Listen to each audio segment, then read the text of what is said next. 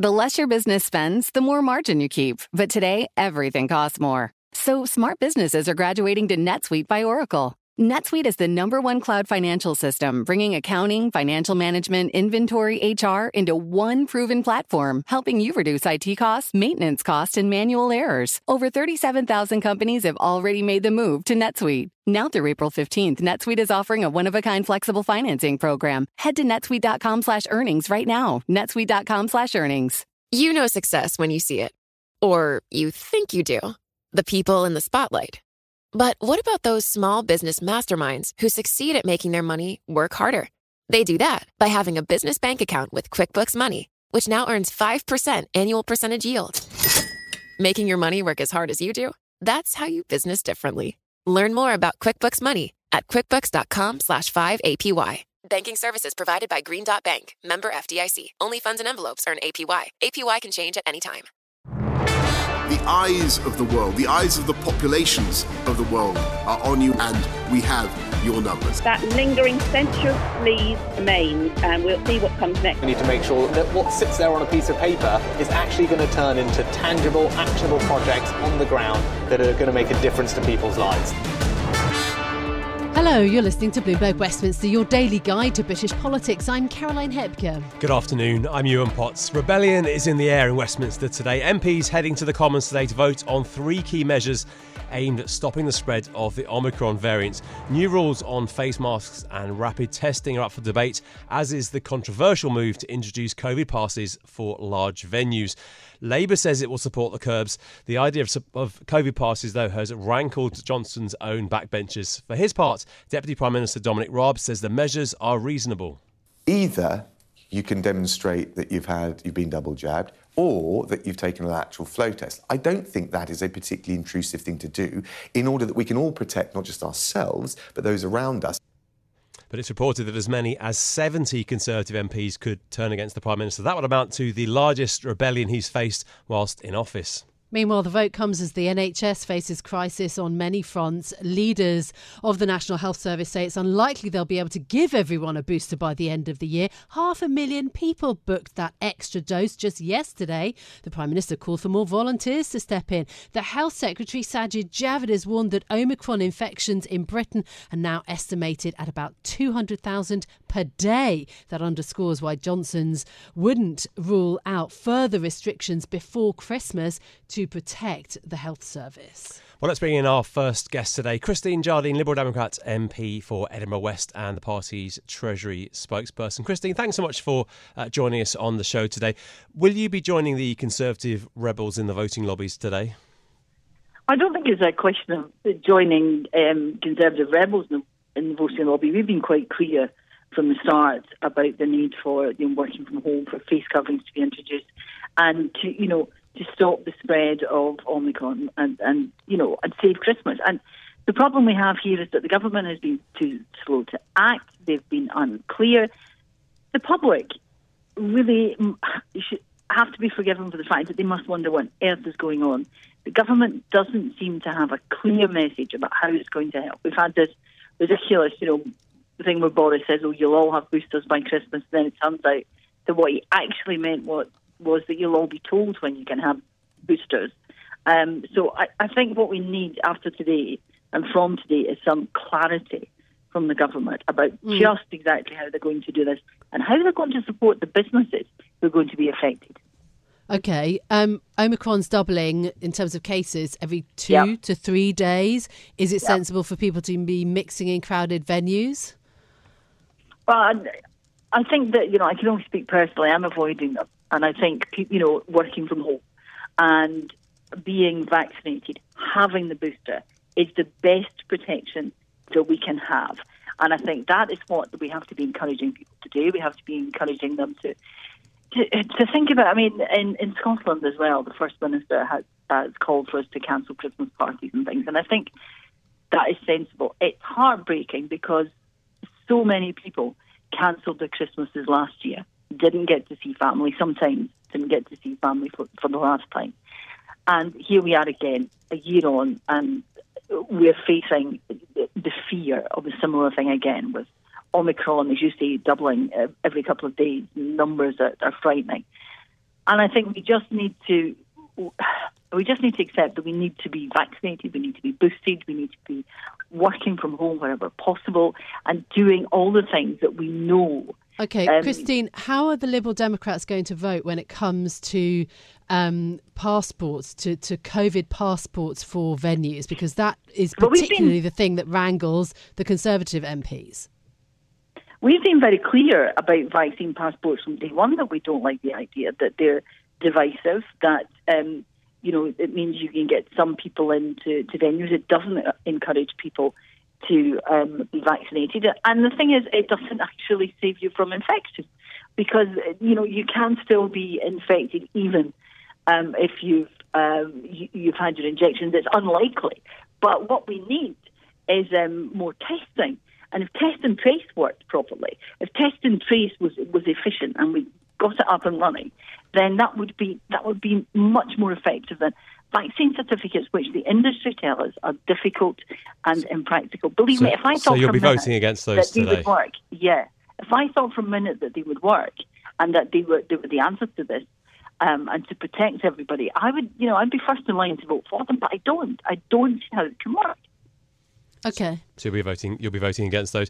I see that Nicola Sturgeon will be speaking uh, later on today about uh, uh, further advice on on on mixing uh, in Scotland. Do you think that's do you think that's the right approach? Would you like the, the government in England to be taking a stronger approach as well? I think clarity is the very first thing that it means. Um, strength, yes, is important, but the the very the most important thing in this is clarity. People need to know exactly what the advice from the government is and what the government is going to take responsibility for. And when it comes to support, uh, sick pay, uh, support for businesses, um, you know, support for people working from home, all of that has to be made absolutely clear to the public. At the moment, what we're getting is a kind of, oh, work from home and maybe mm. cancel your Christmas party. No, we need some clarity set out.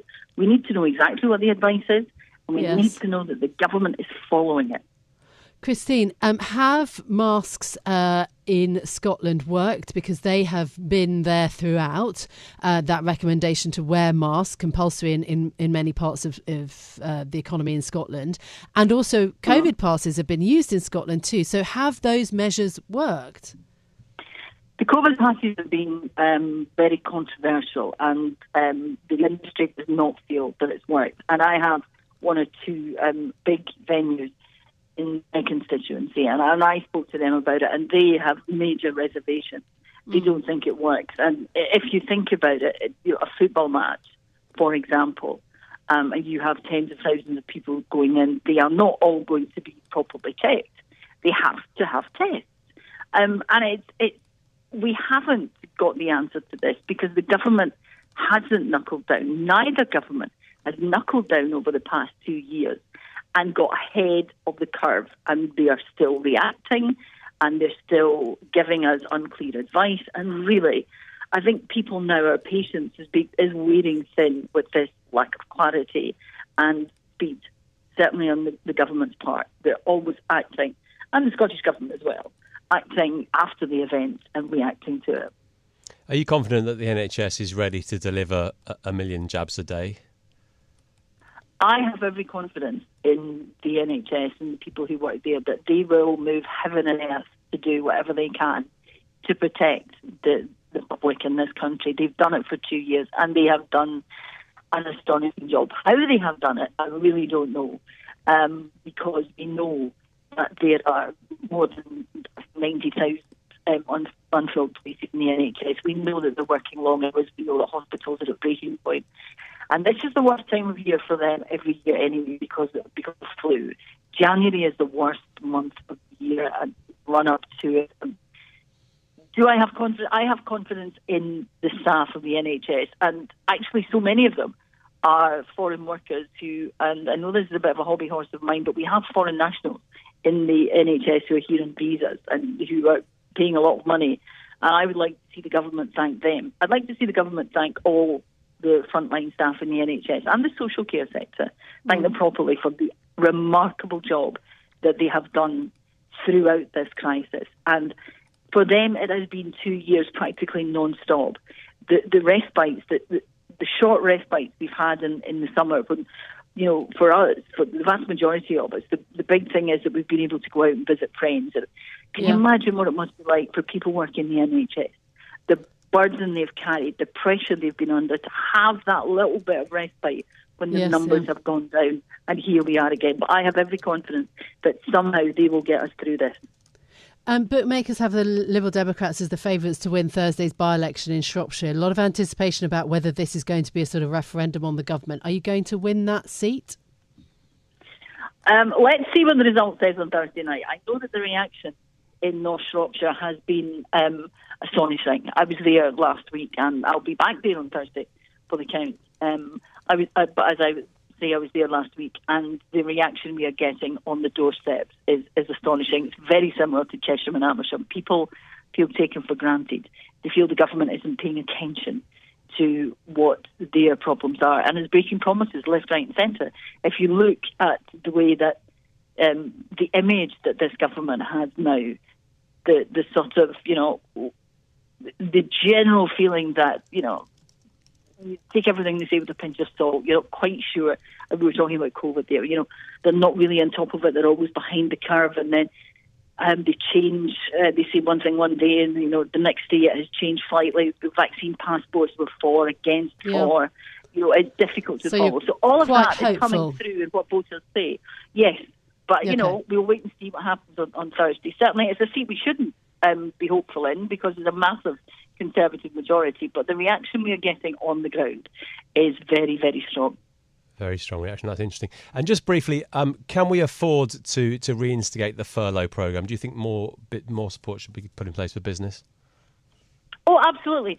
Business needs, business is, is facing a similar situation. Hospitality businesses are the ones who, who are the first in line, if you like, because of the the number of Christmas parties that have been cancelled out of the blue.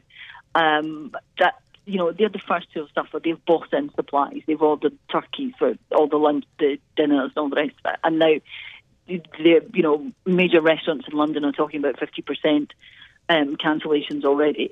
So we, you know, business needs support, but not just yeah. hospitality. It has to go wider than that. They have to look at whether or not they need to, to reinstate the the VAT um, yes, uh, VAT holiday. business raise holidays. They need okay. to be looking at ways of supporting business through this because every business isn't. It's a business. It's not just yeah. a business. It's the families who depend on it.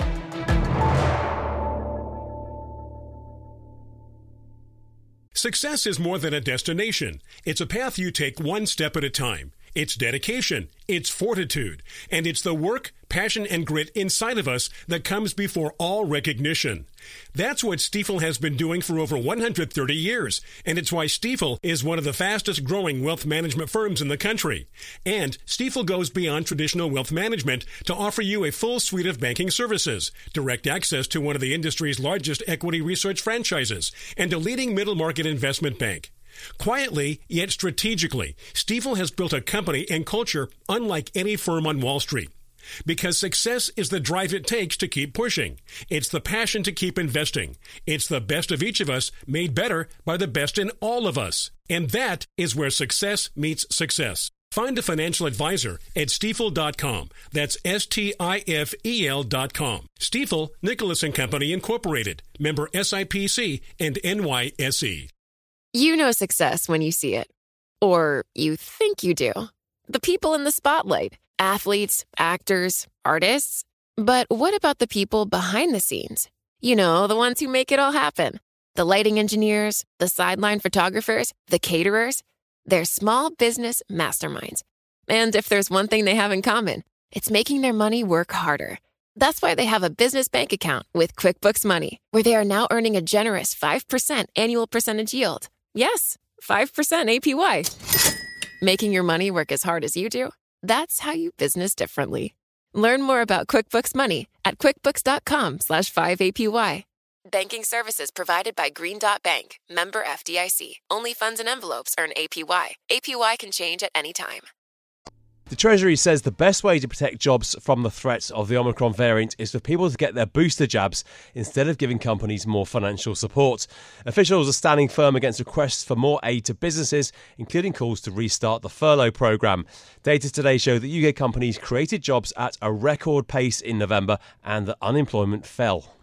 While Ryanair has flown straight into the controversy over illicit government parties, in a tweet, the airline ripped into Boris Johnson and his cabinet over the alleged flouting of social distancing rules. The Post had an image listing mock government responses to COVID alert levels, ranging from small gathering with wine and cheese to full rave. While some called Ryanair's post inappropriate or insensitive, others applauded it for pointing out a government hypocrisy.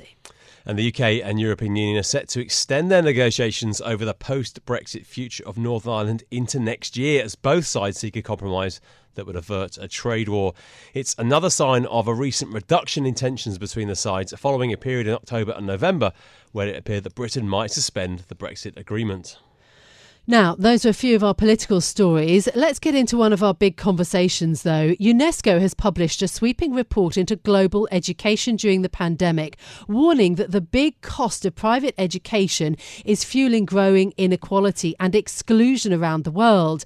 The report also seeks, uh, talks about weak regulation and enforcement in many countries being of particular concern. The report is titled Who Chooses, Who Loses, and it does include the UK, where UNESCO points out that the growth in unregulated tutoring in the wake of the pandemic and also the rise of academies and free schools uh, could be an issue. Well, joining us now to discuss is Manos Antoninis, who is the director of UNESCO's Global Education Monitoring Report. Uh, Antoninis, uh, Manos, great to have you on the programme.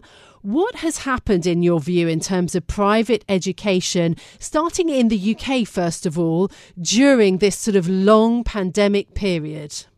Hello, and thank you for inviting me to the program. Uh, COVID 19 has uh, been, of course, the uh, considerable increase in the involvement of non state actors and private actors in particular, notably through uh, distance learning and the online platforms that have been uh, uh, brought into the center of the education process. That's something that was happening in some countries, but of course uh, it expanded dramatically in the last uh, couple of years.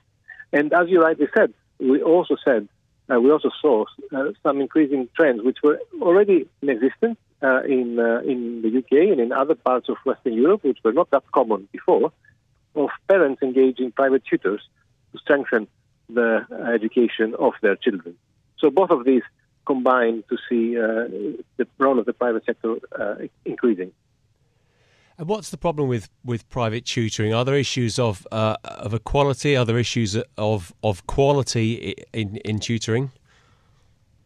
There is a range of concerns about private supplementary tutoring, which is actually a global phenomenon. It, uh, it's rather it was rather unusual in uh, in European countries and in the UK because everyone relied on the public education system and uh, confirmed and was reassured that the quality was sufficient.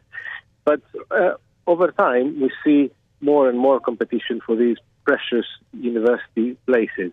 And uh, no parent who can afford to offer better chances uh, would uh, shy away from offering these opportunities to children. The, the problem begins when uh, this becomes a phenomenon that uh, ends up undermining the public education system.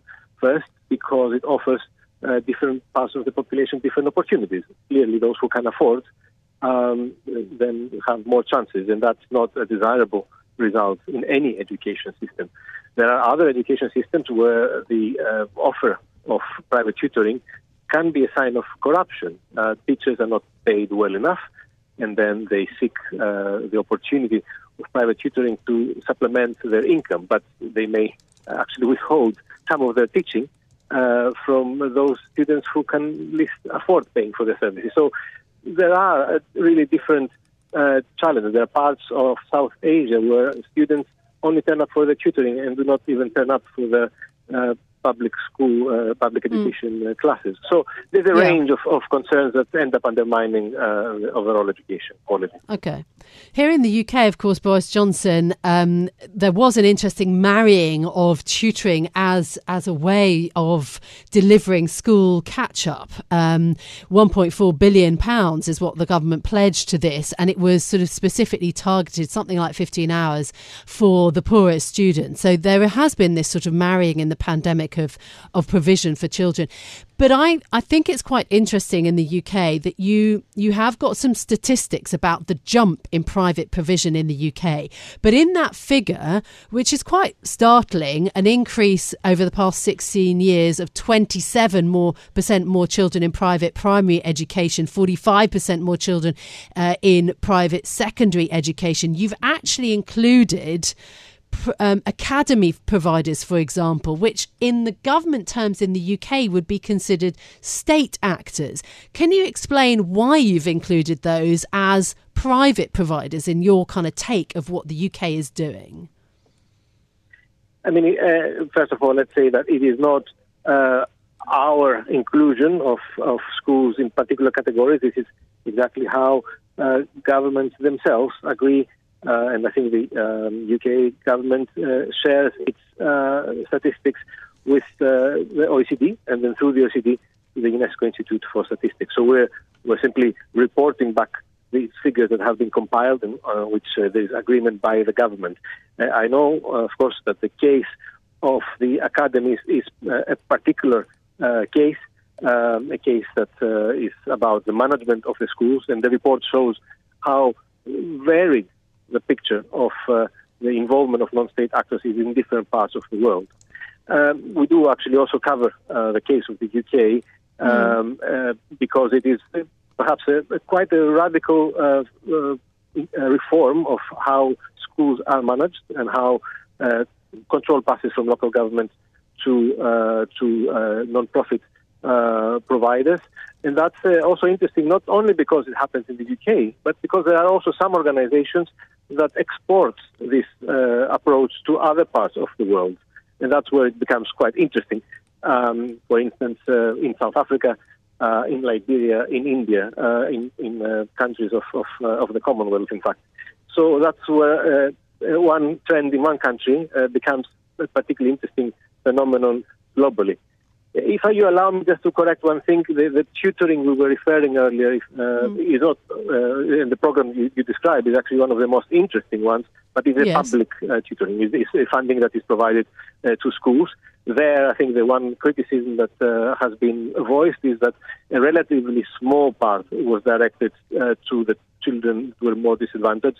Most of it was, uh, initially at least, uh, a block uh, support to all schools, and that's where perhaps there could have been a bit better uh, and stronger targeting. Uh, But in that sense, the UK has, of course, uh, made a big effort to uh, anticipate the consequences of school closures, which we know have affected the disadvantaged learners much more. Hmm, interesting. You, you say in your report that no one type of provider delivers education of better quality than than any other. T- tell us t- tell us just broadly what you found in your research. In terms of quality, I think the report goes through a range of uh, what we call myths about uh, the current state of affairs with respect to the uh, involvement of non-state actors in education, and it is a very bitter subject. Uh, the report tried very carefully to uh, look at uh, arguments from from both sides, and and there are uh, myths about the, that we ignore how much actually the public sector has contributed to the expansion of non-state provision in different parts of the world. But there are also concerns from the other side. Uh, the report shows that overall, the overwhelming evidence is that private schools are uh, not better than, well, we call them public schools in the report, but of course we mean government or state schools.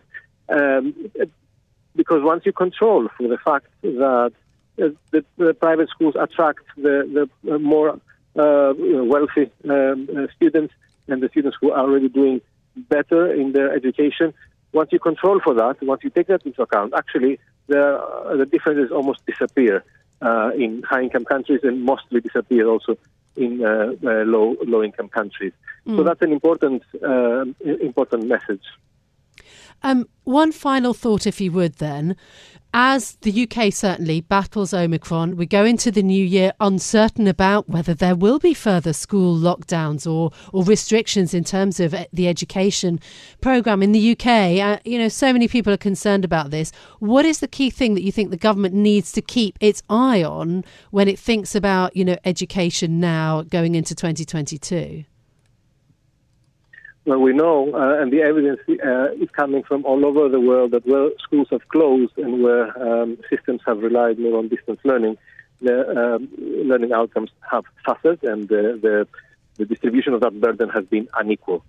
So um, we also know, of course, that uh, schools do remain a source of, of contagion of the disease, but the long-term uh, effect from keeping schools closed is really very heavy. And uh, uh, we see that countries that kept, kept their schools open have maintained the levels of learning and have, have continued to improve them. So uh, it is very important for schools to remain open because uh, otherwise we undermine the future of our generation and especially the generation that stands most to lose from uh, the problem.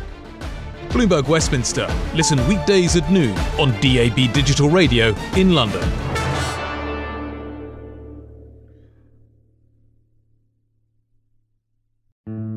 Osage County, Oklahoma is getting a lot of attention right now.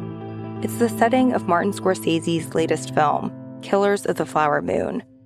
The movie is based on a book about the 1920s Osage murders, when white men poured into Osage County and killed Osage people for their oil wealth. I'm Rachel Adams Heard, the host of In Trust, a podcast from Bloomberg and iHeartMedia. For over a year, I was reporting a different story about other ways white people got Osage land and wealth, and how a prominent ranching family in Osage County became one of the biggest landowners here. Their ranching empire was built on land that at the turn of the century was all owned by the Osage Nation. So, how'd they get it? Listen to the award winning podcast In Trust on the iHeartRadio app, Apple Podcasts, or wherever you get your podcasts.